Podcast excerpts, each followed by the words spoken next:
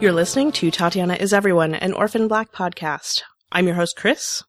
And my name is Stephanie. And this week we are talking about the eighth episode of season two of Orphan Black, Variable and Full of Perturbation.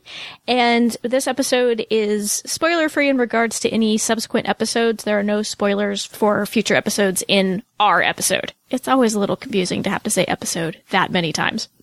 I know. So the title of this episode comes from the New Organon again, Francis Bacon's The New Organon, and it actually is in the same sentence where the phrase governed as it were by chance, which is the title of episode four from the second season, comes from. They're in the same sentence. It actually is, it actually precedes the phrase governed as it were by chance. Hmm. How many shows would have an episode with the word perturbation in the title? Very few, very few. And I must say, with, with what the second to last scene, I guess I am full of, of perturbation, meaning anxiety after, after watching this episode. I think somebody did comment at some point that variable and full of perturbation sort of sums up the feelings of anybody in Clone Club. Yes, I agree. So we have to talk about the lovely surprise that was Tony. I don't think any of us were really expecting to meet a new clone in this episode, let alone a trans clone. I don't know. I I think all of the comments online about oh the first two or five in some cases minutes of the episode are going to be so shocking. It's I can't wait to see what everybody's response is and all of the hype all week. And I think I'd I seen did not see any of that. well because you hide from it, but I. I can't apparently. And in the promos there was like a a figure with their face covered a little bit and I'm kind of like, "Oh, probably That's another a- Tatiana. Yeah. yeah, basically. And so, yeah, I mean, as soon as Tatiana speaks, it's like, oh, it's another clone. And I was actually not that surprised that they actually had a trans clone because they were talking about possibly doing it last summer. So, Yeah, I know in some chat that Tatiana did with fans where they could ask her questions, she was asked about the possibility of playing a transgender clone, and she she was all, "Yeah, I'm totally game for that." So I knew that it had been the idea had been floating out there for a while. but of course, come to find out, I think that was already in the works. Tony was already in the works at the time of that chat. So they've been keeping lots of secrets. And I have to say, I was really, I was really happy that they went there and that they included Tony. I'd been actually really hoping for a male identified clone to show up at some point mm-hmm. because this, the show is all about identity. And I, I lo- would love them to really stretch and explore different ways that the clones could have different identities. And yeah, I was just really happy to see them tackle a transgender character. And I thought they did really well with it. Me too. Yeah. It's not something you see that often, if at all. So I, I have to give big props to both the writers and of course to Tatiana Maslany for their handling of Tony. And they, I thought they just did a lot of things really right. Yeah. I loved that they didn't have Tony, basically Tony didn't explain himself ever. Right. He just was who he was. And they didn't make him tell his transition story. He didn't have to talk about whether he'd had top or bottom surgery. And, and they actually, they used Felix really well to kind of get a little transgender 101 info out to the audience in case they were unaware. But they didn't have Tony do it. And I actually really liked that. And what's great is they had it where Felix was sort of delivering that to Art, Mm-hmm. and Art never slipped up on it after that, No. which I appreciated. Yeah, she, he used female pronouns, and then Felix very gently corrects him and says he's he's trans, and then Art subsequently only used male pronouns with Tony, and I thought that was a really a nice little moment to include. Right. The show's very responsible about it, Mm-hmm. which I think we all appreciated. Yes, and I also like that they really pushed some gender boundaries with Tony. Mm-hmm. because I feel like a lot of times when we see trans characters on television, they are often very heteronormative. And by that word, I mean this idea that people naturally def- fall into complementary genders, very distinct complementary genders, meaning men and women. And that, that heterosexuality is like the, the default or the, the normal sexual, sexual orientation. And I like that they had Tony have long hair, which I think a lot, I even saw somebody maybe criticize that saying, well, I don't know that a trans guy would have long hair because of its association with women. I have a couple of of friends who are trans guys who have long hair. So we can't just like make these, these assumptions. I think that this is associated with women and this is associated with men. There are plenty of men with long hair. I actually did see, I think it was a Tumblr user, I effed it all up, mm-hmm. had commented in response to a similar comment, you know, talking about the long hair being too feminine. It's like, well, why do we think of long hair as being feminine? So, right. Challenge those assumptions, everybody. Right. So I liked that they gave Tony long hair, and I liked that they they had him clearly be attracted to Felix. And I mean, don't get me wrong, there are there are plenty of trans people who have this this a more kind of heteronormative gender presentation where they have short hair and they're attracted to somebody of an alternate gender, but there are trans people who aren't that. And I think just the more flavors of representation that we can get out there are are really great. Which again is something that this show does really well with. So, mm-hmm. yeah. So thank you, show. Right. But yeah, just to use the only real example, other example I can think of of a like prominent trans character is Unique over on Glee. Mm-hmm. And, you know, and if you look at Unique compared to, to Tony, Unique is very kind of heteronormative. She, she wears very, very feminine clothing. She has longer hair. She's attracted to men. And I feel like that's often the type of trans character we get. Nothing wrong with that. But I love that Tony adds something a little different to the mix. And then another thing I really liked about Tony, which is actually not related to him being trans, but I love that he was so very obviously kind of inhabiting this very working class blue collar persona. And given that besides Sarah and, and Helena, all the other clones we've met have clearly been very middle or upper middle class. I thought it was super fascinating that he was, was such sort of a working class individual. Mm-hmm.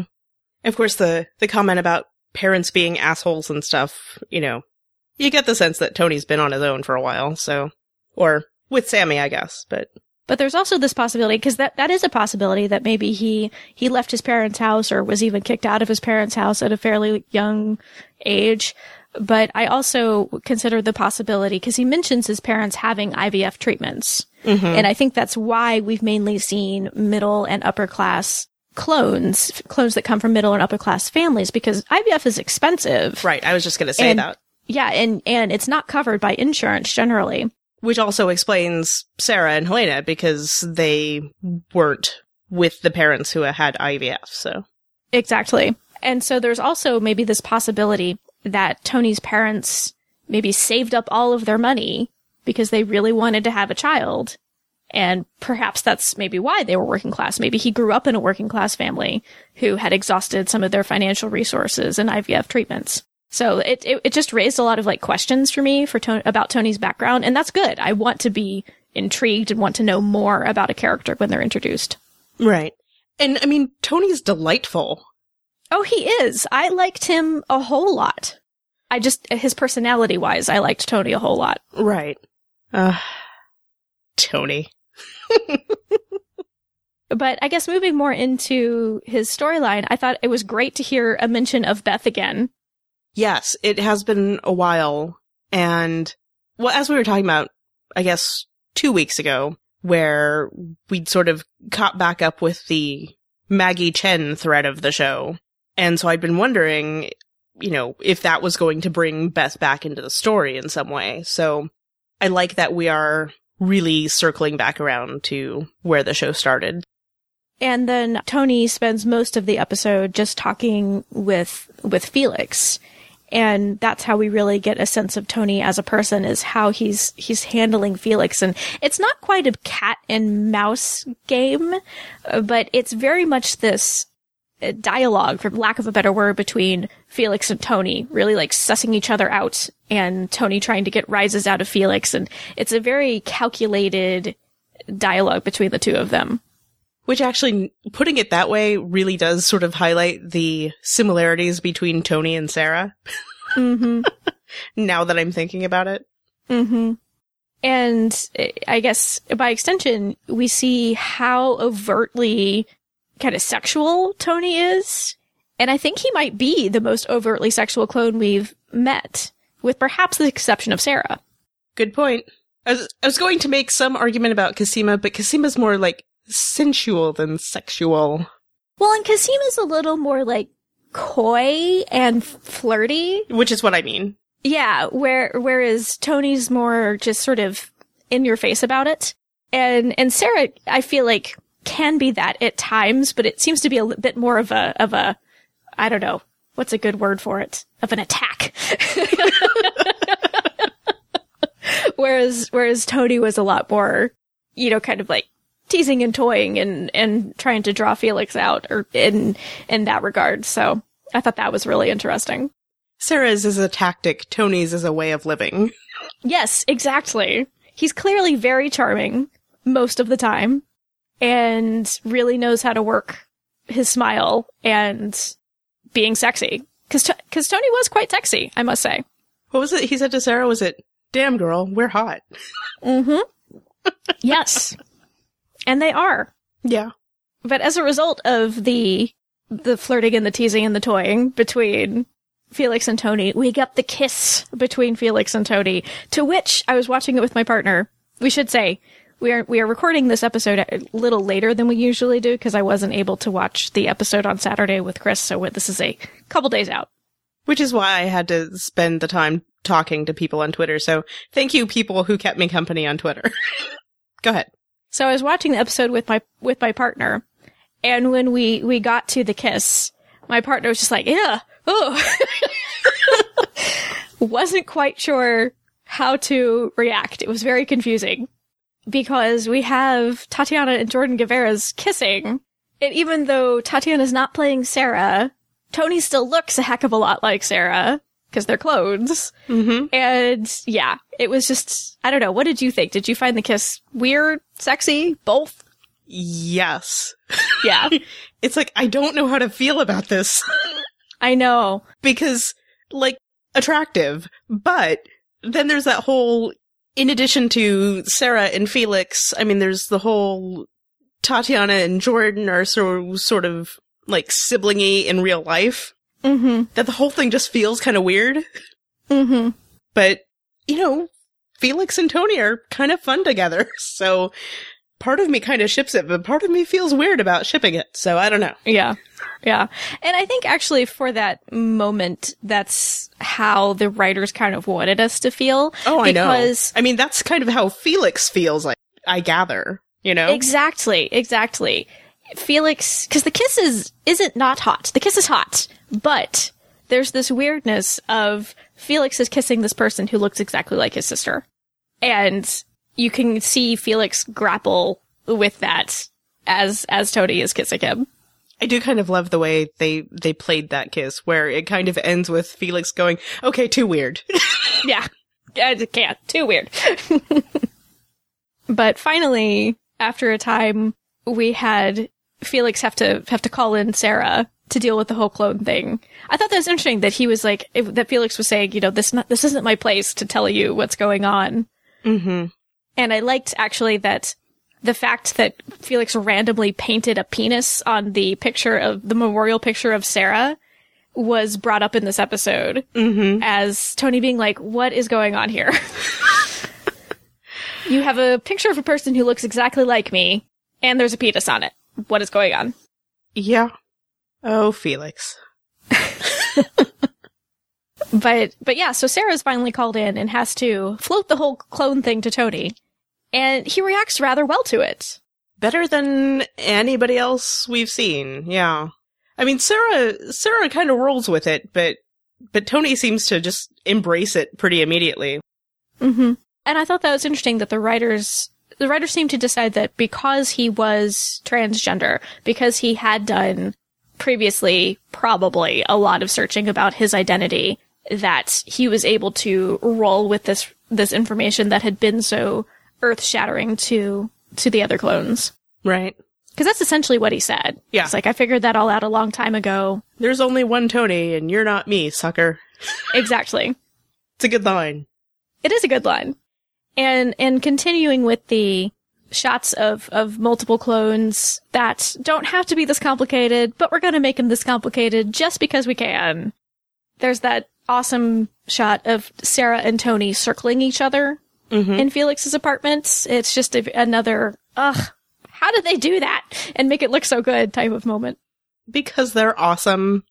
I did, however, I must say, I think I, I, I can see where they cut together the scenes of Tony leaving Felix's apartment and bumping into Sarah. Mm-hmm. There's like a, a spin around a curve, and I was like, ah, that's where they put the cut to splice the two scenes together. I know this from watching Serenity,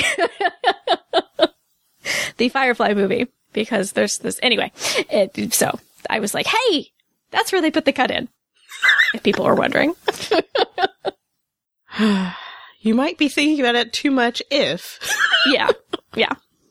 But the whole storyline in regards to Tony has been, you know, he has this message that Sammy wanted him to give to Beth. And so finally, once Sarah fessed up as uh, to the whole clone situation, Tony reveals the message and it's essentially, I'm paraphrasing here, take heart, Paul is like me, he's a ghost. So we get Tony confirming for the audience that Paul is, is a good guy, it seems like. I have a lot of questions now, hmm is sort of where we've left off. I have theories, but mostly questions. But Paul does seem to be pulling his ghost act in this episode because he's missing and even Rachel can't find him. Yep. And, I mean, man, watching Rachel get all irritated. Paul's in trouble, you guys.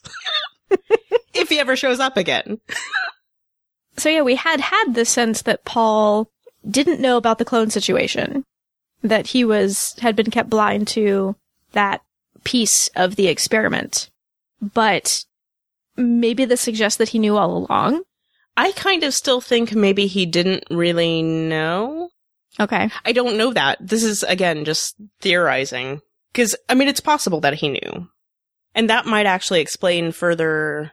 In the first season, you had that question why is it that Paul immediately deactivated his Terminator mode as soon as Sarah told him Mhm. they were clones?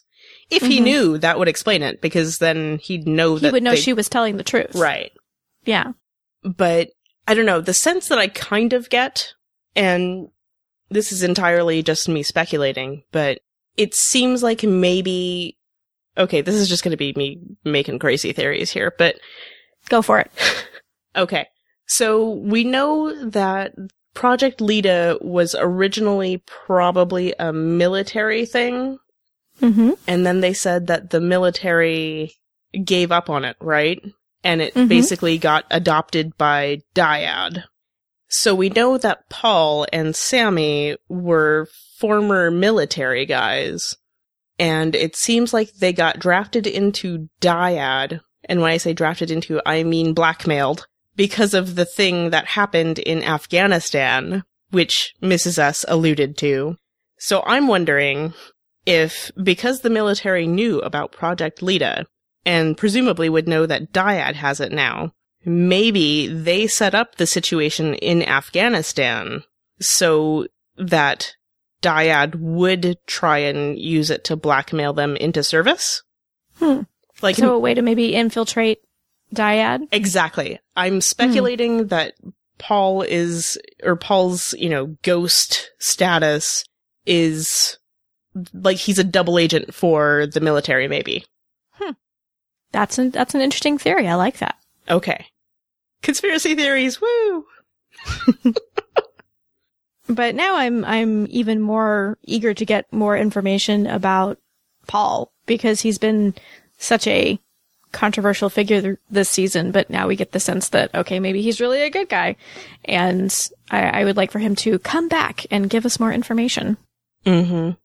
But that would also explain maybe his continuing to work in Dyad for Rachel and everything. Although Mm-hmm. now I'm wondering why that would mean that he's disappeared now. What is the significance of that? Yeah, exactly. Why is he disappeared at this particular moment? Right. if he could have disappeared all along. Mm-hmm. So going back to Sarah, she was kind of twiddling her thumbs a bit in this episode. Not a whole lot going on for her. She was mainly, I feel like, being a mum to Kira. Yep. Which is good. I mean, Yeah. I, I feel like that's something that needed to happen just because she spent the past few episodes away from Kira and we've seen Kira resenting her for it. So it's mm-hmm. good that they're fixing that. I I thought it was very sweet them making a mobile out of the little paper angels and Sarah lamenting that Auntie Alison wasn't there. I liked that too. It, and again, it I I liked it on the level of yes, if Alison were there, she would have made a killer mobile, and it would have been awesome. But again, I feel like it's it's revealing that Sarah is coming to really think of these women, these other clones, as part of her family, and really take them into her circle. Yeah, I agree. And I think to some extent it's that Kira so easily does it that maybe Mhm. that's allowing Sarah to think of them that way too. Mm-hmm. Since, uh, Kira seemed pretty quick to accept Auntie Alison and Auntie Helena, who actually never gets referred to as an auntie. No, she doesn't, does she? Kira just calls her Helena. Cause she's kind of more of a peer. Yeah. and Kira asks asks Sarah about Helena, Mm-hmm. And and I was again kind of frustrated with Sarah's answer because I'm frustrated with Sarah for leaving Helena a couple episodes ago with Yeah. the police. And but that's all that we see or hear of Helena, which makes it two episodes in a row without our favorite little psychopath assassin. Which is stressing me out. I know Because I, I, worry about her, you guys. I d- well, and because she's headed back into Prolethean territory, and they're all manipulating her. We have reason to be concerned for Helena. I know. It's stressing me out. Although I'm I'm hopeful that Helena is maybe taking a cue from Sarah and is planning some sort of or or is perhaps participating in some sort of counter manipulation. Like she's playing along, maybe. I hope so too, but I I worry that she's not, and they are just manipulating her and are going to use her horribly, and then I'll hate them even more. I was commenting to our friend Annie the other day that I'm actually less stressed out than I was at this point last week for some stupid reason. But now I think I'm stressed out again. Thanks a lot, Stephanie. Sorry, no, you're not. it was not my intention. I do apologize. I'm teasing you. But I thought it, it was kind of weird for me to see Delphine show up at Mrs. S's house. Do you ever? It was one of those moments where she's like this person should not be in this place. Was it weird for you too? It was. I was Yeah. like, this this is so strange. And then I had a moment of like, everybody in this scene is so attractive.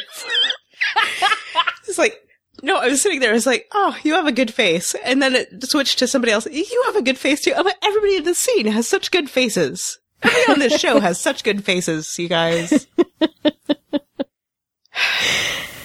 But we we could See, see, what from the happens when internet. you're not here.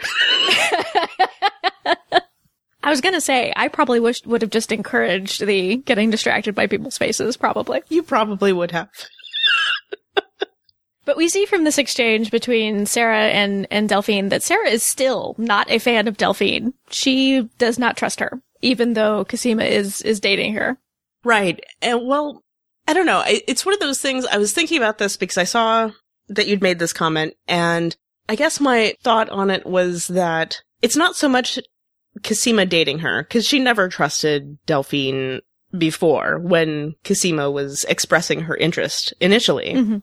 I think the thing that surprises me about Sarah still not trusting her is that Sarah infiltrated Dyad in the first episode this season and Delphine helped her Right.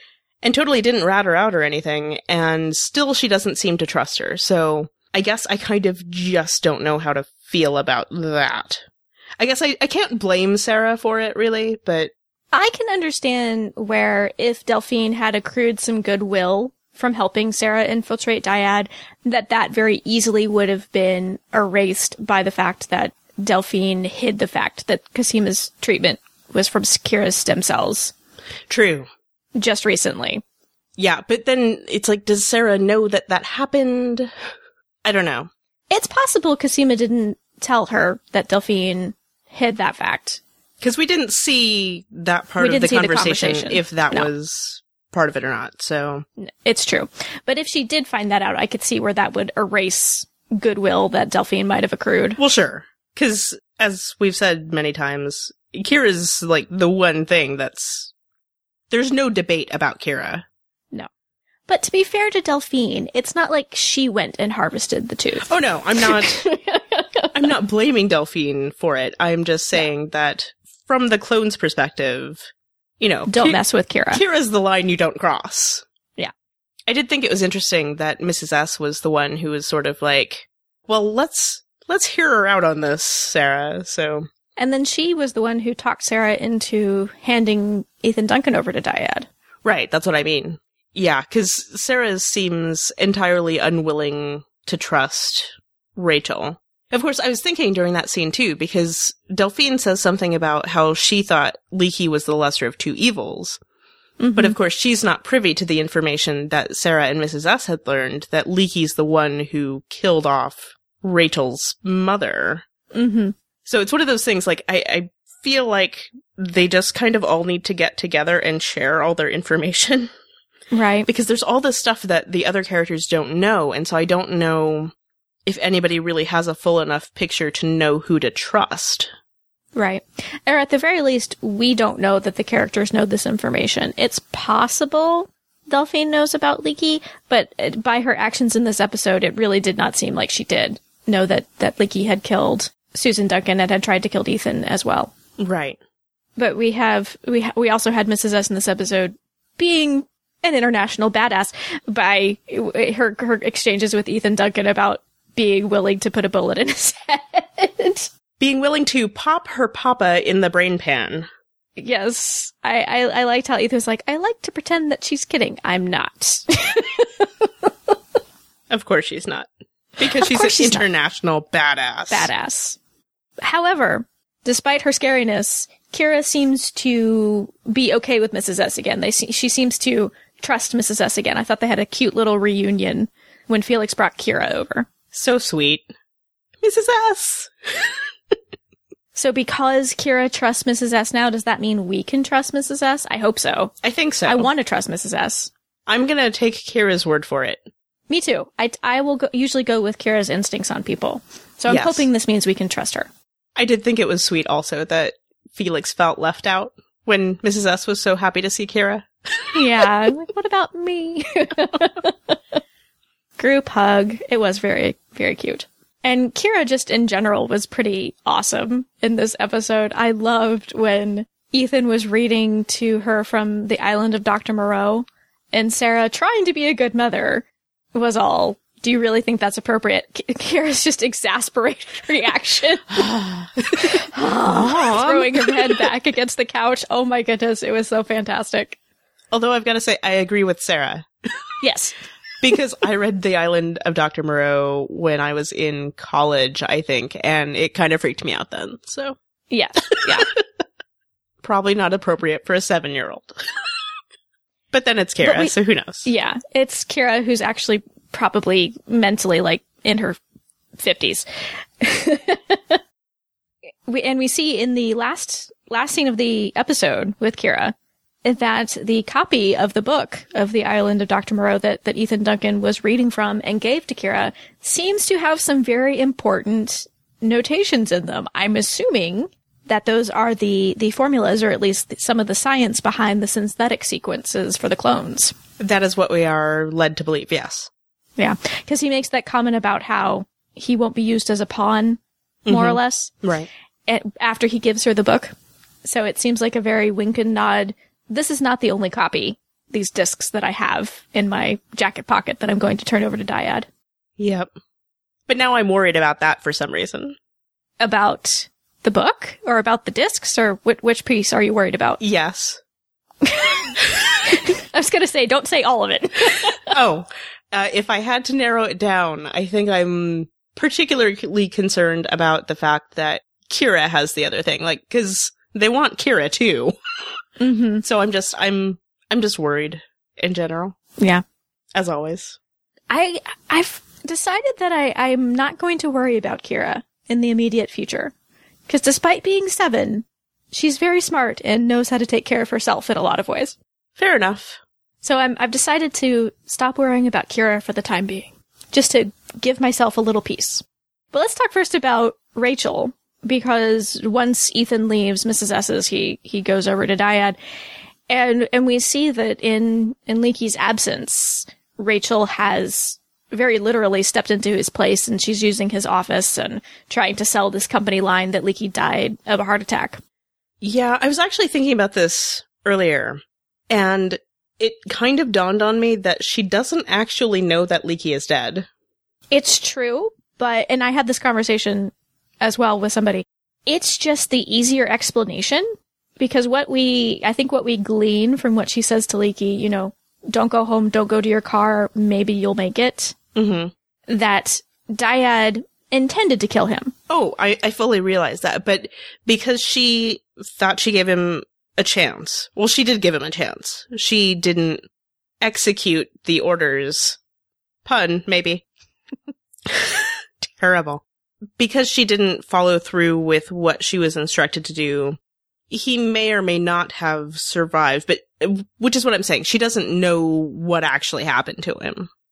And we, we see Rachel meet with Ethan Duncan, who has brought the synthetic sequences. And, well, I guess before that, she met with Delphine. Mm-hmm. And do you think she was actually being genuine when she talks about, you know, we have an open co- communication with Sarah. Maybe this can save Cosima. Maybe it can save all of us. Do you think she was being genuine in that moment? Do you think she wants to save Cosima? I'm just never entirely sure about Rachel's motivations. I honestly don't know. I think it is, it's in the company's interest, probably, right? Mm-hmm. Which would make it in Rachel's interest. Rachel, of course, should have a vested interest anyway, because she could end up sick. Mm-hmm. Maybe she is already, we don't know. It seems like she's not, but you don't know. It reminded me of the moment between Rachel and Sarah in the premiere, where Sarah's pointing the gun at Rachel and she tries to use kind of clone sisterhood to maybe talk talk Sarah down. So, which is probably why I'm not fully trusting of Rachel because she did not seem genuine to be genuine in that moment with that little smirking smile she gives Sarah subsequently. Right. I mean, I also don't know, but I do think that it's it's entirely possible that it's a, a combination of genuinely wanting to cure Cosima for whatever reason, but probably for more business in nature. Yeah, and also manipulation. Yeah. Yeah, exactly. But in her meeting with Ethan Duncan, I thought it was very interesting that we see her apologize for getting so emotional the last time that they met. Mm-hmm. And, you know, this very ma- Rachel moment of, I had not been dreaming of that moment for the past 20 years. Our relationship must be strictly business. And just closing back in on herself. Right. Which seemed really harsh at the time when I was watching it, but after like a moment's deliberation, it's like, well, you know, why would she have been dreaming of it for the past 20 years? Because, I mean, he knew he didn't die, so he would have been thinking of a reunion, but, you know, in her mind, he had died. You know what I mean? Like, it's, it's not something that you would necessarily have as some sort of feasible hope. I don't know. I could imagine her hoping to see her parents one more time since they were taken away so suddenly.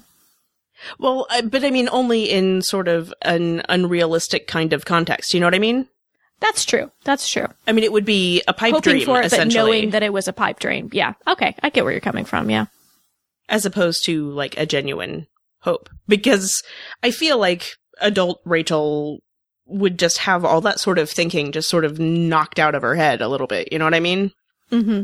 But I could definitely see where, even though she was raised as, as self-aware, now that she's a, what, 20, 27 or so year old woman, and knowing what she knows now about the clone experiment, how sort of the childhood part of her might still have some warm and fuzzy feelings about the father that she lost. And that would cause her to be emotional when they were first reunited. But then all of that knowledge of the role that her father played in her life and has turned her into this experiment would then counteract maybe that emotion that might well up inside of her because of old childhood dreams, you can't help but not miss your parent. I'm guessing I've not lost a parent, but you cannot help but miss somebody that you that you consider to be a parent. But at the same time, Rachel's perspective is just so different now. Right. I think they're uh 28 or possibly about to be 29. Okay. I couldn't I tried to do the math quickly in my head and it didn't work out well. Well, they were born in 84. 84. The series starts in late 2012. I wasn't su- yeah, I wasn't entirely sure what year it was supposed to be on the show, which is why I stumbled. But but during Rachel and Ethan's exchange, she brings up the the fact of Sarah, Sarah's fertility. Mm-hmm. And we'd had a sense from their first meeting that this was something significant to Rachel, this idea of motherhood. And we really get a sense of how important, I think, it is to Rachel in this scene. Right. Because Rachel freaks out in her mind. Apparently in her mind. There was this question about whether the, I, I, I called it the hulking out, happened in actuality, sort of subsequent to Ethan leaving her office perhaps, or if it just happened in her mind. But you, you read the interview with John Fawcett and Graeme Manson on TV Guide Canada. Yes, FYI, everybody, there's like a post episode interview after every episode on TV Guide Canada.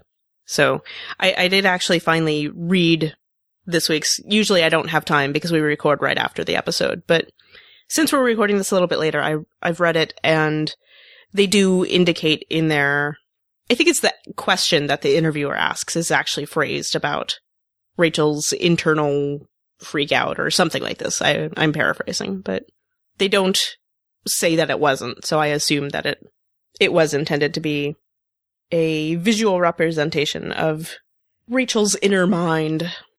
So yeah, again, I feel like we really get a sense of how much the idea of being a mother meant to Rachel and, and having that taken away from her, how much that hurts her and has enraged her clearly.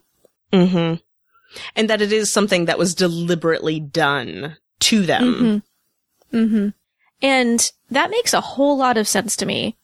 Mm-hmm. Thinking of Rachel as an orphan, even though she was effectively adopted by Leekie, that somebody who has their family taken away from them, grows up without their, their immediate family, I could imagine would dream about the day that they could create a family of their own and, and have children and, and just to have that intentionally not be an option for her. I can totally understand where Rachel would react the most strongly maybe of, of, of all the clones we've met about that. Yes, exactly. And of course to have this long-standing bitterness towards Sarah for being able to have that and to realize, you know, because she's thought of Sarah as, as a success and them as failures and to have that inverted, I, I can see how that would throw her off too. Mm-hmm. But I guess I'll go ahead and say, I, while I thought that the, the scenes of, of Rachel's internal freakout were beautifully shot, very well acted, very, a very visceral representation of Rachel's anguish. I actually was not a huge fan of them. I kind of wish that they had relied just on Tatiana's acting to convey that, that inner turmoil, but I seem to be the minority in that regard. Everybody else I've seen online really, really loves those scenes. I don't know. I, I think part of what it is, for me at least, is we've seen Rachel be so tightly controlled the entire time. Mm-hmm. I mean, the fact that it is an inner turmoil thing, and and granted, I think when I first saw it, I wasn't sure if that's what it was or if it was like a little bit of a flash forward to, you know, after Ethan leaves the office. But it does seem in rewatches and everything to be an inner turmoil situation. But it's it's interesting to me that that's what the response is, or that that it's portrayed that way, because it's so much like what we've seen from Sarah. Mm-hmm. Because we've seen Sarah do that in Felix's loft, Right. where she just gets so mad that she just freaks out and starts destroying things. So I kind of like it in that sense that it's it's a visual representation that inside maybe Rachel isn't so different after all. Right.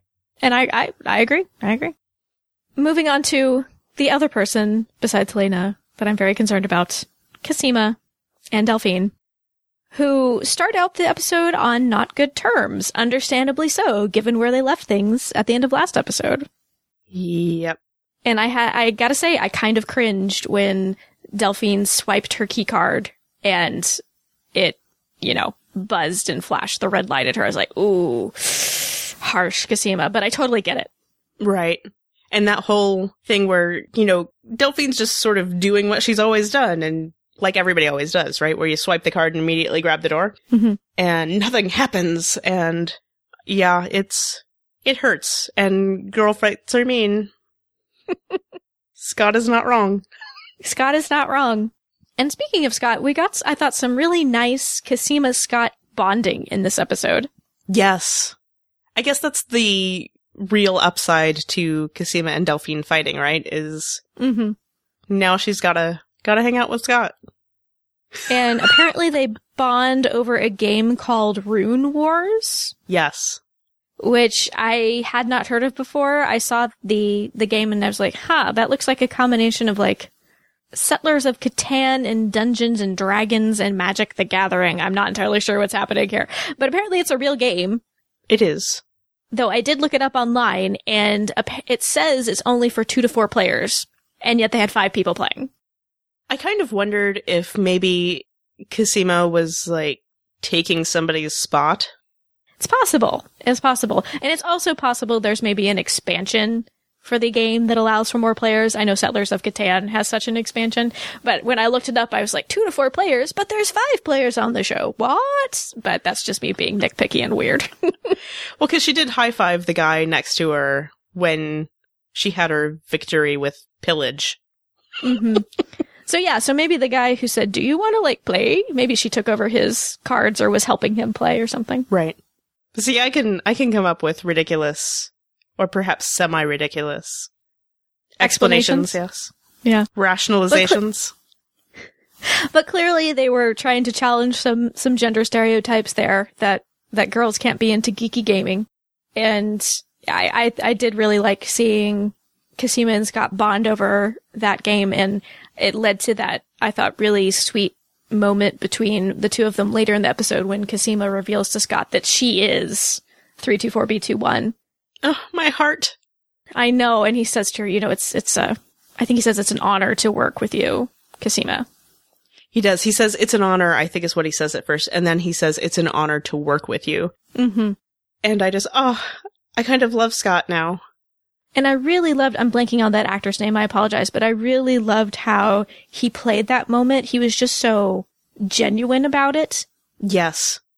And I thought it was a really nice moment between Scott and Cosima. It was. Cause the whole time he'd been sort of intellectually interested Mm-hmm. in meeting the science experiment, but that moment really highlighted Cosima as a person Mm-hmm. and, uh, so perfect. And of course she, like, draws him in with her humanness and her realness right before she collapses. Yeah. we gotta get him invested. They gotta make it hurt more. Yes. But we, we did actually, we got some feedback from, from Colby and I'll read a bit of his email, other piece of his email later. And he mentioned that he felt like Cosima and Delphine flip flopped really quickly in this episode from being in a fight to not being in a fight. But I think the, the key to that, I actually didn't think it was that much of a flip flop because we have that scene where Delphine brings the news of Leekie's death to Cosima Mm-hmm. and she says, I don't think you have very much time. And this is just following Cosima coughing up blood. Right. Well, that is the thing. Cause Delphine does phrase it that way. I don't think we have enough time for this or something like this is right. Or for it to be this way, I think is what she maybe says. And the way Delphine finishes her, her spiel is, what do you want me to do? Mm-hmm. And I think that was really the key Mm-hmm. because she's sort of acknowledging subtly that she really shouldn't have acted without Cosima's knowledge or consent before. So now it's sort of handing it back over. Okay, what do you need from me? And so then there's that moment where Cosima really sort of gives her a considering look mm-hmm. and then she tells the guys to get out. Yeah, I agree. Even if even if Delphine didn't necessarily, it wasn't necessarily acknowledging she'd done wrong. At the very least, she's clearly telling to telling Cosima, "I heard you. This is your decision. I am respecting that." Right. So I agree that that phrase in particular, where she told, where she asked Cosima, "What do you want to do?" I think was really key to Cosima letting go of her anger. Because I think what we see in the scene between the two of them after the delightful scene of them high sucking helium telling dumb science jokes was that Kasima had really done the work internally thinking about why Delphine did what she did. Mm-hmm. So I think she had gotten there intellectually, but had was still holding on to her her angry, hurt feelings, which is completely legitimate. But this exchange that they have in the in the lab helped Cosima kind of let go of the of the angry feelings part because Delphine was making such an effort. Right. I think she did sort of need that acknowledgement from Delphine that Yeah. You're right, it's your decision. What do you need? So Right. I'm relieved that they've made up.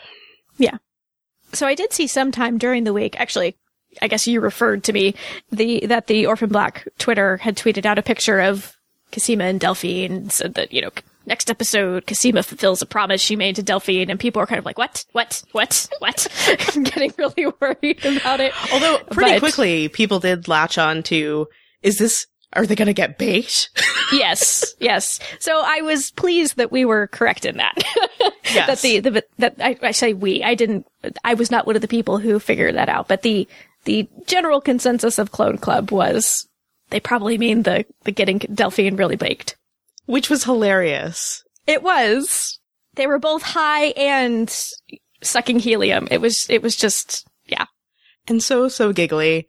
And you could almost see at one point Delphine thinking, you know, my face is not on your face. Why is my face not on your face? And then Delphine sort of she kind of looks like she's maybe trying to eat the side of Cosima's face. I don't know. But there are a few shots in there. I don't know. Did you did you notice those?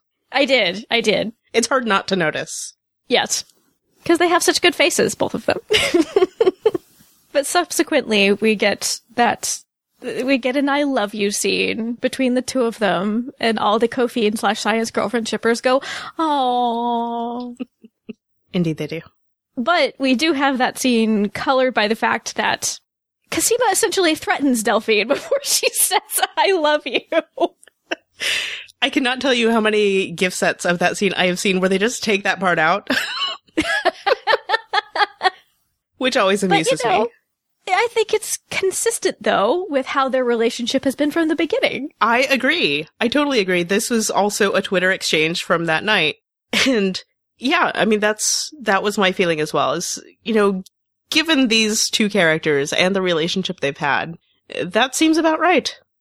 And I'm curious now what kind of dirt Cosima has on Delphine. I haven't had time to go and do like screen grabs of the the documents that we see her looking at while Scott and his buddies are playing Rune Wars. I saw that at least one of them was in French, so I may not be able to understand all of it. But what do, what do, do you have any idea of what kind of dirt she might have on her?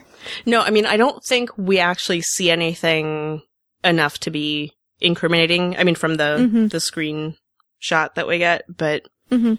I guess if nothing else, she can always hold the eugenicist thing, right? Yeah, that's true. Since that's got such negative connotations. Mm-hmm. But I still did think, despite the the threat of blackmail, that that it was a very sweet scene between the two of them. Uh, but I, I have to say, even though we got the "I love you," we did not get any smoochies, and I would like some smoochies. Was the, uh, I need to put my face on your face thing not enough? No, that was cute, but I, I need some smoochies, especially given that that subsequently to the cuteness, there is the collapsing. Ugh. Why do we have to think about that? I'm so mad at them for putting that in the promo. I do not, as as listeners probably know, I do not usually watch promos. However, I accidentally saw that piece of the promo on Tumblr. I have now set up blockers so that that will not happen. Why again. didn't you before? Well, it hadn't ever been an issue. I, I had never seen a spoilery post from Orphan Black come through my dashboard because I actually don't follow. Anyway, whatever. It hadn't been an issue previously. But I saw that this week, and it's her last scene of the episode. So I've been worrying all week about her fate, and now I have to worry another week about her fate. Yeah, that was, I, I did think that was a bad call on the part of the promo department. Cause, Because it was her last scene of the episode. yeah, I, I wish they wouldn't do that. If you're gonna put stuff in promos, don't make it the last scenes. No. Which is why I can't figure out why I'm not more stressed out right now. Although I think part of it, uh, in reading the TV Guide Canada article, they did say in there something about, I, I think the interviewer asked them about ending the episode on that scene. Mm-hmm. And so they mentioned that they decided to add or to have the scene with Kira after that because Mhm. they wanted to end it on hope. A hopeful note. Yes. I appreciated that. Yes. And I think that's actually probably why I'm not as worried as I maybe should be Mm-hmm. or could be, would be otherwise. So, So we're, we're, again, I'm putting my faith in Kira. yes. For some reason, that just calmed me down. Even though she's a seven year old girl, we feel calmer knowing that Kira has the Island of Dr. Moreau book and is smart enough to know what she's got, probably. Or at least have an idea of, of what she's got. Yes. Because she is seven and also 50. Yes. I have to say, my immediate reaction though to watching that scene where Cosima collapses is I was I was like mentally yelling at Delphine, no, don't turn her on her back. When somebody is seizing, you turn them on their side so that they don't choke on their own blood. Mm-hmm. It's like, come on, Dr. Cormier. I know you're an immunologist, but come on. Have you never watched Grey's Anatomy? but if there are any medical professional people who uh, are thinking in their heads that I'm wrong, please let me know. But from from my experience with people who who have seizures, is that Cosima should have been left on her side and not turned onto her back. But I know it was all dramatic to have Delphine crying over her beloved girlfriends. Cradling her, her head Yes. with the blood coming out of her mouth Yes. as she's seizing. Oh, now you're depressing me. Yeah, see how it goes? it's not so fun, is it? Payback. But you did it on purpose. I was just continuing your thought. Alison and Donnie. I loved Alison and Donnie. How can you not? I was really, and I think this is probably intentional, I was very curious as to what Donnie was being so secretive about when Alison came home from rehab and he was all curled up in the covers on their bed. I really was not expecting there to be tiny alcohol bottles in there. I wasn't either. I was like, did he not shower off the the blood Mm-hmm. from Leekie or something? Like I was really confused for a second and then oh, yeah, that's that's worse, I think, that he's you know, drowned himself in alcohol on the day that his wife gets home from rehab. Inconsiderate, Donnie. But I did find it very hilarious when Alison was dumping all of the bottles out onto him, and then he grabbed one and try was trying to drink it before she could dump it. As she pounds him with the pillow. hmm And then Oscar and Gemma poke their heads in, and Alison is like, "Oh yes, I should act like a reasonable person." Just until they're out of the house. It ju- yeah, yeah. But poor Donnie, man. I but I'm glad that they did not have him try to keep his secret from Alison for too long. I was glad that he fessed up pretty quickly. And that Well, after she confessed her accidental death too. hmm But I like that they had them, even before he did that, they had them really talking on the Mhm. couch together in this very, we're at camp type of way. And we're, you know, sitting with our legs crossed and across from each other and sharing intimate secrets. And it was, it was very sweet. It's probably the most sweet moment that we've seen between Alison and Donnie. Right. Well, the the most honest and sweet because they had sort of a sweet moment at the end of the first season, but Mhm. so many lies and secrets at that point that you can't enjoy it as you're watching it because you're just like everybody's lying. right. But yeah, it's like oh, honesty and and the sweetness there and apparently everybody hates Alison's mom. Everybody hates my mom. I'm sorry, I hate your mother. Uh, But Oh, yeah, when, Alison when and Donnie, like dove onto the couch and like buried his head into Alison's lap, I I did let out an audible "aww" when he when he did that. Yep. And again, I just want to really say props to Kristian Bruun. I thought again he was he was fantastic in this episode. He really was. And I thought he looked super adorable with his hair kind of mussed and not as like neatly combed down as he usually has it. I didn't realize it was as curly as it is. you you like Donnie all uh scruffy and disastrous. I like people rumpled. I I am realizing is a trend when when people are are kind of rumpled. I'm like, oh, I find you even more attractive now. I don't know what it is. Now that you mention it, yeah, you do. Yeah, yeah. I also like the we actually have as a sequence in this episode, we get a lot of revelations sort of in the early morning light. mm-hmm. So like that's when Sarah and Tony are talking and that's when Alison and Donnie are talking and I think that might be when the I love yous are exchanged between Cosima and Delphine too is in the early morning light streaming through the windows. But do you think that they or Alison is going to tell the other clones about the fact that Donnie was the one who killed Leekie? Do you think this is a both well, or did or has Alison revealed to Sarah that she was involved in Aynsley's death? I don't remember. Does No. Okay, I didn't think so. Just Felix knows. Although, did they maybe tell her? Now I'm not so sure because she desperately didn't want her to know. Mm-hmm. She told Felix. Felix was the only one who knew. Mm-hmm. Then she told Vic, Mm-hmm. and that blew up in her face. And so they called Sarah in, but I don't know if they ever told Sarah why they called her in. Yeah, I'm having a, a, a memory gap. I, I, for some reason, I have a feeling that they told her, but that could be me making it up. But do you think that they're going to tell the other clones about Donnie killing Leekie, or do you think they're going to keep that to themselves? I don't know.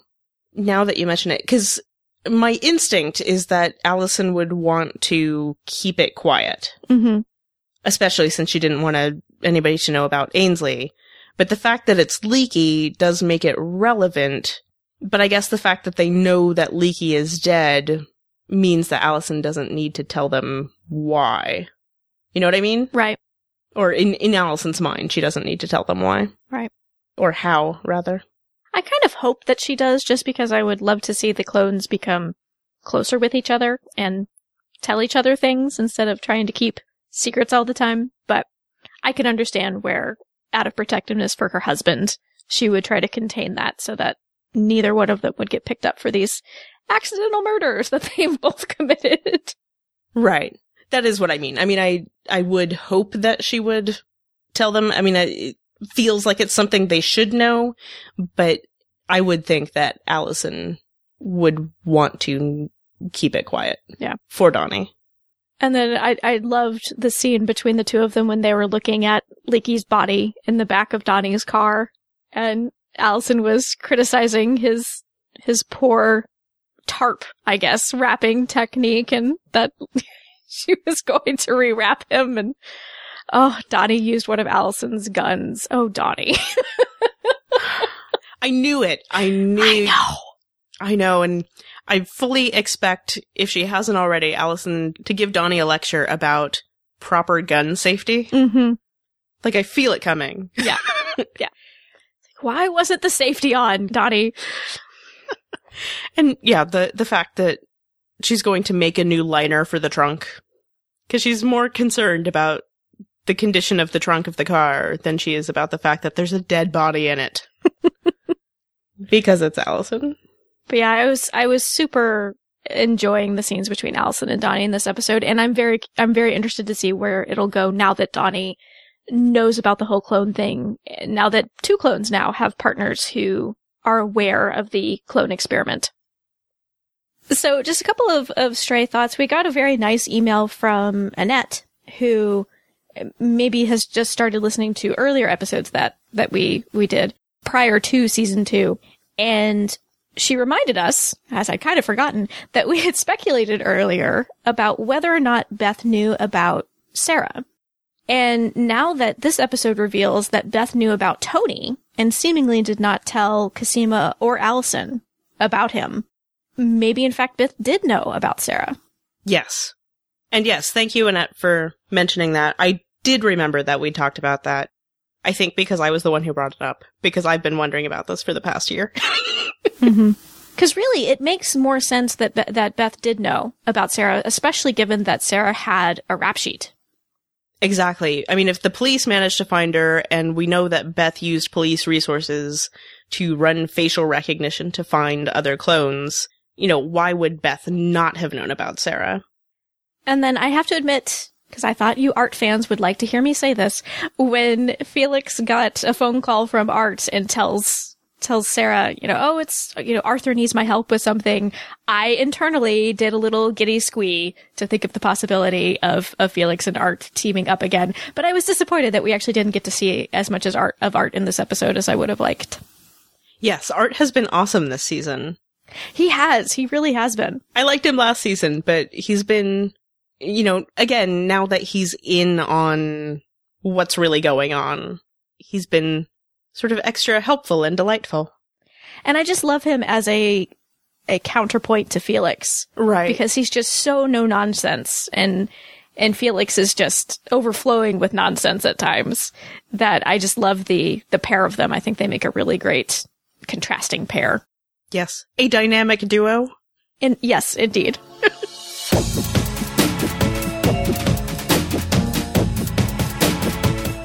And so we did get some email feedback for this episode of We got quite a few emails actually, so thank you to everybody who sent those in. From Lisa, she says, the whole subplot with Tony in episode 8 confused me. I don't get how Tony delivering the message for Beth fits into the story, and frankly, Tatiana Maslany dressed as a transgender guy looked kind of ridiculous. The facial hair was so bad. It felt to me like a jump the shark moment. I desperately hope it wasn't. This show is so well done. And I will say, I saved this this commentary for this point in the episode because I wanted to first really applaud the way that Orphan Black handled Tony as a character. However, I don't think they made the best use of his screen time because I'm I'm with Lisa. Tony delivering this message from Beth, I don't know that it needed to happen. I don't really understand why it happened in this episode, in episode 8, because it didn't further any of our main plot lines. And so this episode to me felt a little indulgent. And I think just maybe its placement in the season makes me kind of impatient with it. So even though I love what they did with Tony, I wish that he would have brought some information that was more pertinent to either Helena's storyline with the Proletheans or the storyline with with Ethan Duncan in some way. I don't have an issue with it and this is maybe just me, but I don't know. The Orphan Black tends to have sort of setup episodes where there's maybe stuff that you don't know why they're introducing it now, or it seems kind of out of place, but then bigger picture wise, it fits right in. So it doesn't bother me. I'm, I'm okay with it. I feel like probably what happens is they needed this message that Beth is delivering, you know what I mean? Like they decided that this is a good point to drop this into the story I assume there's some follow up with Paul next episode. My thing is though is that Paul is is able to demonstrate to us that he's a good guy. So I feel like that particular message didn't need to be delivered through Tony because Paul is still around to demonstrate what he has told us. But I'm what I'm getting at though is that I'm thinking that the writers are thinking, well, this is a good opportunity to introduce this new clone that we've been planning and that way we'll get a character introduced and we can use that character later should we need him. Right. And I, and it's not so much that they brought on Tony necessarily, but I wish that he, the information that he had brought had been more directly related to one of our main hanging plot lines and that his screen time had been used to forward one of those in one way or the, or another. So that's my, that's my main issue with Tony's storyline is that it didn't, to me, further one of the main plot lines that I'm really worried about. Me being, you know, Cosima's health, the the clone project, Project Leda, and and Helena's situation with the Proletheans. I don't know. At this point, I'm okay with it, but I guess we'll see what happens over the next two episodes. And I'm willing to, once I see the rest of the episodes, I'm willing to reconsider if, if this episode works better or turns out to be more crucial than it appears at the moment. But just my immediate reaction after watching it was I was frankly kind of frustrated that it didn't, it didn't involve one of our, it didn't involve the, the main plot lines that we have going on as much as I would have expected. Cause last week's episode was kind of a pause too. And so I was expecting the pace to pick up more in this episode but instead I felt like we had the, the opposite effect. Eh, we'll see. But talking about the hair and makeup design that they, they chose for Tony, I don't know that I can back them on the mullet. Fair enough. In my, my head canon goes something like this. Tony, as a youngster, saw a picture of Billy Ray Cyrus and went, you know what? That's super cool. But it's funny because in the Inside Orphan Black feature, they talked about choosing a longer hairstyle for Tony based on the fact that you can't cram all of Tatiana's hair under a short men's wig and have it look good. And quite honestly, wigs tend to look better when the hair is longer. Mm-hmm. I've never seen a good wig that was cut super short. Right. Cause they're right. And I mean, that is, it looks weird and sort of lumpy and yeah. And, and I, and like I said earlier, I actually really like that Tony has long hair. But I was, I was actually on, when I was on Facebook last night, I noticed one of my friends who is a trans guy and he has long hair. And I was looking at his profile picture. And I was like, you know, they should have used you as a basis for Tony's look. because the way he has his hair in the, in his profile picture right now is he has the, the part of his hair that would maybe fall in his face pulled back, but then the rest of his hair is down long. And it looks really good. It's still a really masculine look. And it kind of, I guess, would be similar to, to the mullet look in a way, but it's not a mullet. Fair enough. Though I will say my first thought was, why didn't they just pull Tatiana's hair back into a ponytail? But I think probably they worried she, meaning Tatiana, would look too much like Alison if they just did it to ponytail, and that's probably why they avoided the ponytail look. Mm-hmm. But as far as, as being jump the shark moment, I wouldn't worry yet. I, I don't think that that was what, what we were seeing there. Nah, I don't think so either. Oh, and I should also say, fake facial hair also always looks bad. I I do think that's hard to get right or hard yeah. to make it look natural. Yeah. I think and, and it's even more blatant in this case because it's on a woman. So people are are even more sort of skeptical about it being there. hmm So uh but yeah, facial hair, like, I've never really seen good facial hair. Can, oh, just thinking about all the bad facial hair on Angel. Oh, gosh.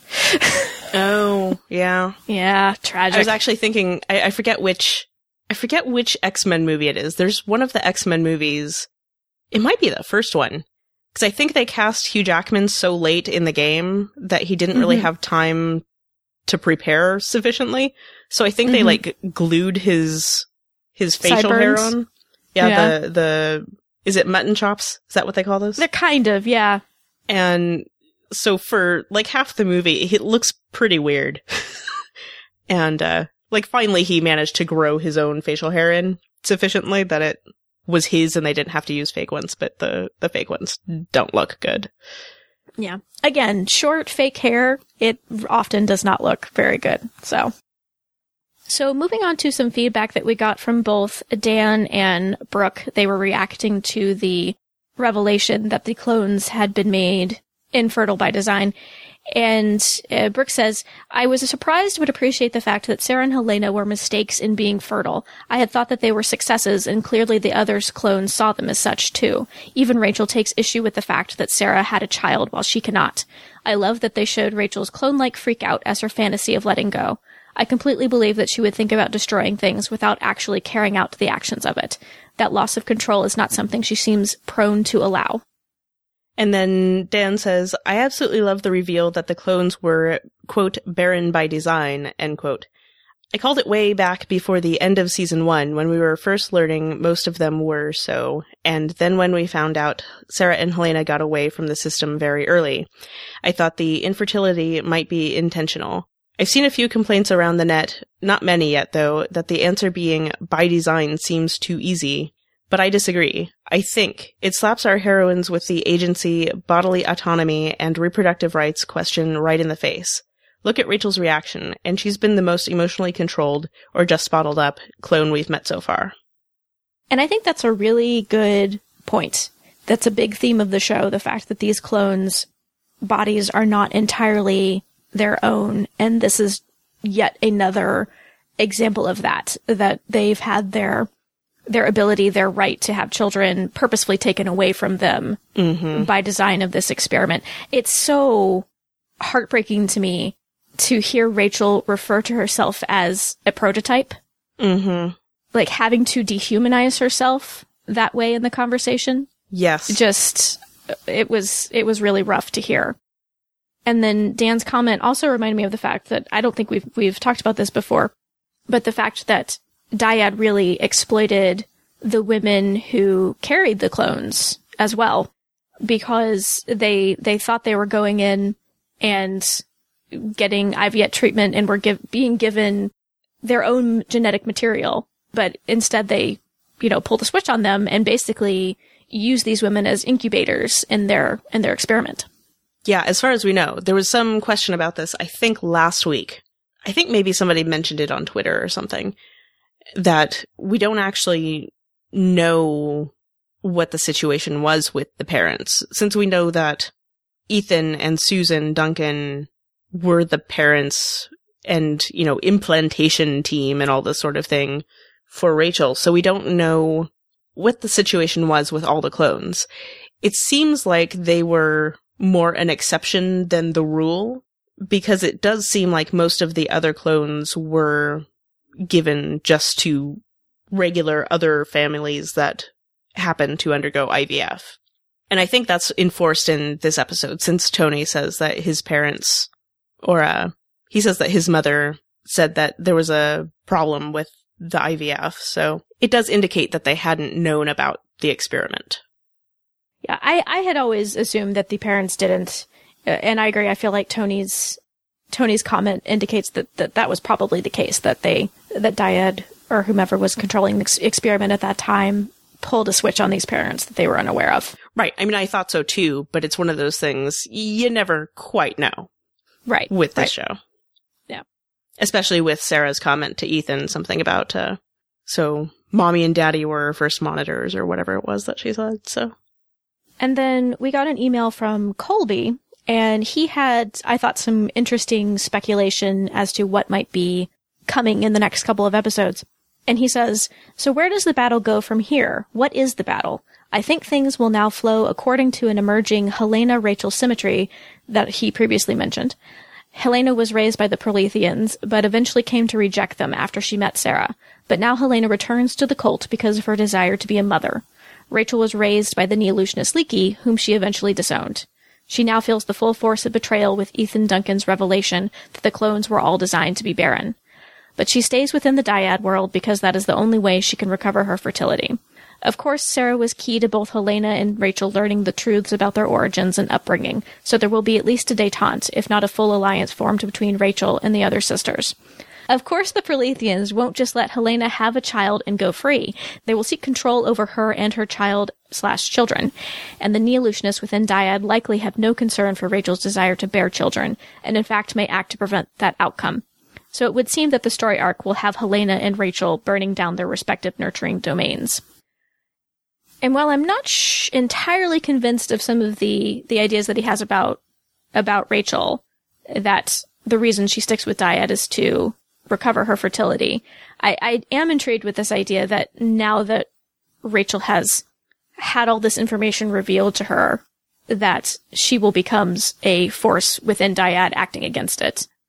Yeah, cause from her reaction, I gather that this is one of those moments where she realizes that they've been not necessarily lying to her outright. I mean, they might have. I don't know, but she definitely now knows that they've been withholding this information from her, that she was designed this way. And I think that's one of those hard truths that's come crashing down, right? That, Mm-hmm. you know, she was designed and has had all these sort of things predetermined for her existence. And yeah, something's gotta give at this point, I think. Hello, Stephanie and Chris. I have just finished viewing this week's Orphan Black for the first time and I'm trying to form a coherent thought. Oh, this is Katrin, by the way. Um, Transclone. That's really freaking awesome. I didn't think they'd go there. They went there. That impresses me. Um, Cosima and Delphine getting high. I would like more of that. Delphine saying I love you first was perfect, and the saying it in French was more perfect. And, um, Cosima was adorable. We're not going to talk about that ending. And, um, yeah, basically just lots of interesting things we found out. I hope that Ethan is able to cure Cosima. I hope that Cosima's gonna be okay. I'm not gonna be okay if Cosima's not okay. And, um, uh, Tony kissing Felix was kind of strange, just cause Felix and that is a copy of his sister and that, mm. and, um, yeah, I'm just kind of rambling now, so I'm gonna hang up. It's a great episode. Bye. I would just like to start with an apology for the crappy mic, um, not recording on my computer this time. But um, I would also like to say that I really enjoyed the episode, um, unsurprisingly, um, particularly the introduction of Tony, um, both as from a representation standpoint, um, but also as a character in general. I think that um, Tatiana is amazing, and I also kind of perhaps ship Felix and Tony, maybe. um, I really liked their early dynamic, and I hope he comes back. Um, I can't imagine he'll stay on that bus forever. Um, moving on to Cosima and Delphine. Um, every week I love their scenes together, and this was no different.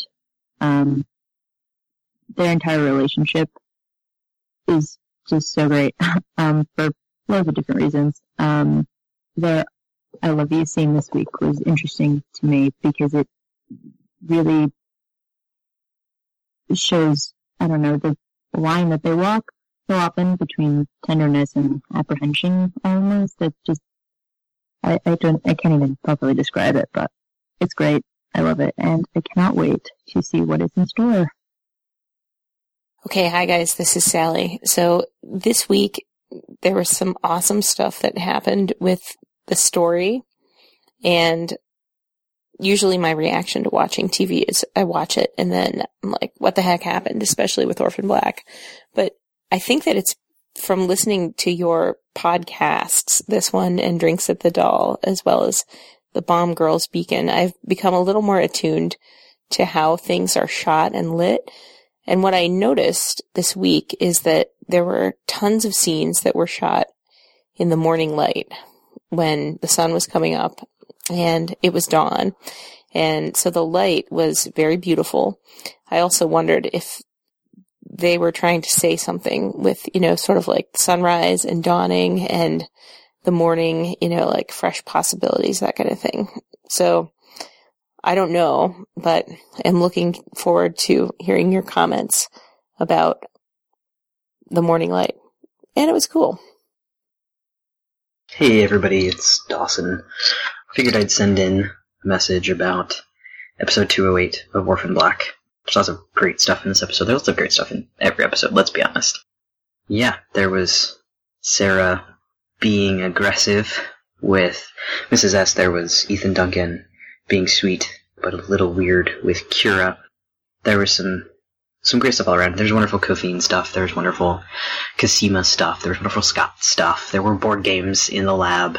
All of these are things that I love dearly, but I'm gonna focus in on what's been my focus really since the episode aired, which is Tony, the trans clone, who was a very big deal to me. As weirdly nervous as I am to say it for some reason, I am a trans man uh, an FTM. Um, I transitioned 10 years ago, so I'm pretty far, far past that. But Tony was really important to me in a lot of ways. So, touching on some of the the things about Tony that were important to me, and I could talk about Tony for days. I have a three part essay series on Tumblr. Go find it if you're interested. You can read every little detail. But the main thing for me was just that I remember watching the Nerd HQ panel and hearing Tatiana and Jordan saying they think it'd be cool to have a trans clone and just inside being so afraid of them ever actually doing it because it's very hard to represent trans people, or at least it seems to be. I've never seen personally a representation of trans people that I felt like looked like me. And boy, was I wrong because Orphan Black really nailed it in a lot of ways. Tony was a trans clone, but it wasn't all about his transness. In fact, it was about so many other things but it was still a vehicle for them to be representative on television and to show someone who, for me, really feels like me as a part of a show I'm a huge fan of. And that was the most emotional thing I've ever experienced, actually. Surprisingly emotional because I, I didn't expect to have that kind of reaction to seeing myself represented in my fandom gave me a real appreciation for why representation is so important. Um, really kind of bone deep feeling and understanding of that that I didn't have before. And that really blew me away. So along with that feeling and sense of representation and how that suddenly became very real and less abstract for me and why it's important and what it means, there have been some interesting conversations on Tumblr um, where I've kind of been writing about this a lot. And one of the interesting things to me was women talking about not being sure if they were comfortable with a man entering into this space, right? That has been a women's space. And I totally get that. And I have the same thing that I wonder because I don't want trans men to just be a different kind of woman because they're not. But as a trans man, I also know that I don't fit in the cis world. With cis men, I'm largely not accepted by those men. And so it can often feel like there is no space for you. And for this show um, that I love so much and this fandom largely to say, no, it's okay. You can be here with us. This is a space for you. You're safe here. Was incredibly moving to me. The experience of watching cis women defending trans men, defending Tony, felt like they were defending me, and that was huge to me and really blew me away in the fandom as a part of the show with the creators and how much work they put in. Tatiana, how much work she's put in, I'm sure, how much work Jordan put in, I'm sure bringing this character to life and, and making a space for trans people at the table. And that was really mind blowing to me. And I am so grateful, which I've been writing about for days now. The sheer power of this one character and the many hours of work put in by these people to represent someone like me in a space, in a show that I love, and to give me a place to be who I am and loved for who I am, for all of who I am, that I don't have to pretend not to be trans to be accepted in the way I do with cis people, that I don't have to minimize my maleness to be accepted as I often do in lesbian and, and even gay communities was amazing. It was really spectacular and so important. And if me, 10 years post transition, needed that and didn't know how hungry I was for that and didn't know how much I needed that, I can only imagine how young trans people must feel. So um, big shout out to Orphan Black, the creators, the writers, Tatiana Jordan, everybody, cast and crew. You guys have done an amazing thing, and I am so grateful, and I'm sure a lot of the trans community is. So that's my take. Much gratitude for everybody. Thanks, guys. Catch you later. Just a clarification. I touched on a little bit some of the conversations on Tumblr about men, even trans men, sort of encroaching on a show largely dominated by women and about women and for women.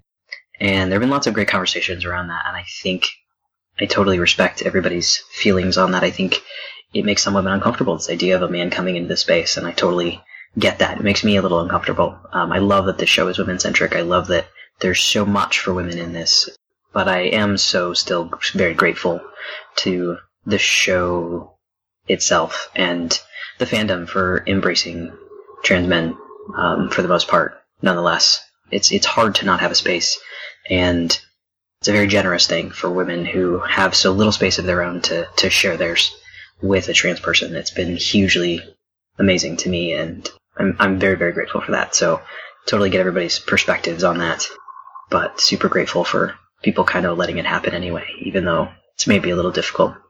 So that's just my final note, making sure I clarified. Thanks, guys. Thank you again to everybody who sent us feedback for this episode. We really appreciate all the contributions that we've been receiving. We love hearing your thoughts and ideas. You can send us your thoughts about this episode by emailing us at feedback at tatianaiseveryone.com. You can also leave a comment on the show notes for this episode over at tatianaiseveryone.com slash 36, or you can send us a voice message by clicking on the send voicemail tab on the right hand side of the webpage. You can also follow us on Twitter at TIE Podcast, and we are on Facebook now. At facebook.com slash Tatiana is everyone. We also want to say again thank you to everybody who left us reviews on iTunes. And we wanted to mention if you're listening to us on Stitcher, because there's apparently quite a few of you, we would love it if you wanted to leave us a review over there. You can do that at tatianaiseveryone.com slash Stitcher. That will take you to our Stitcher page where you can leave us a rating and or a review. And this week, the island of Dr. Moreau and our awkward, complicated feelings about the Felix and Tony kiss were played by Tatiana Maslany. Thanks for listening.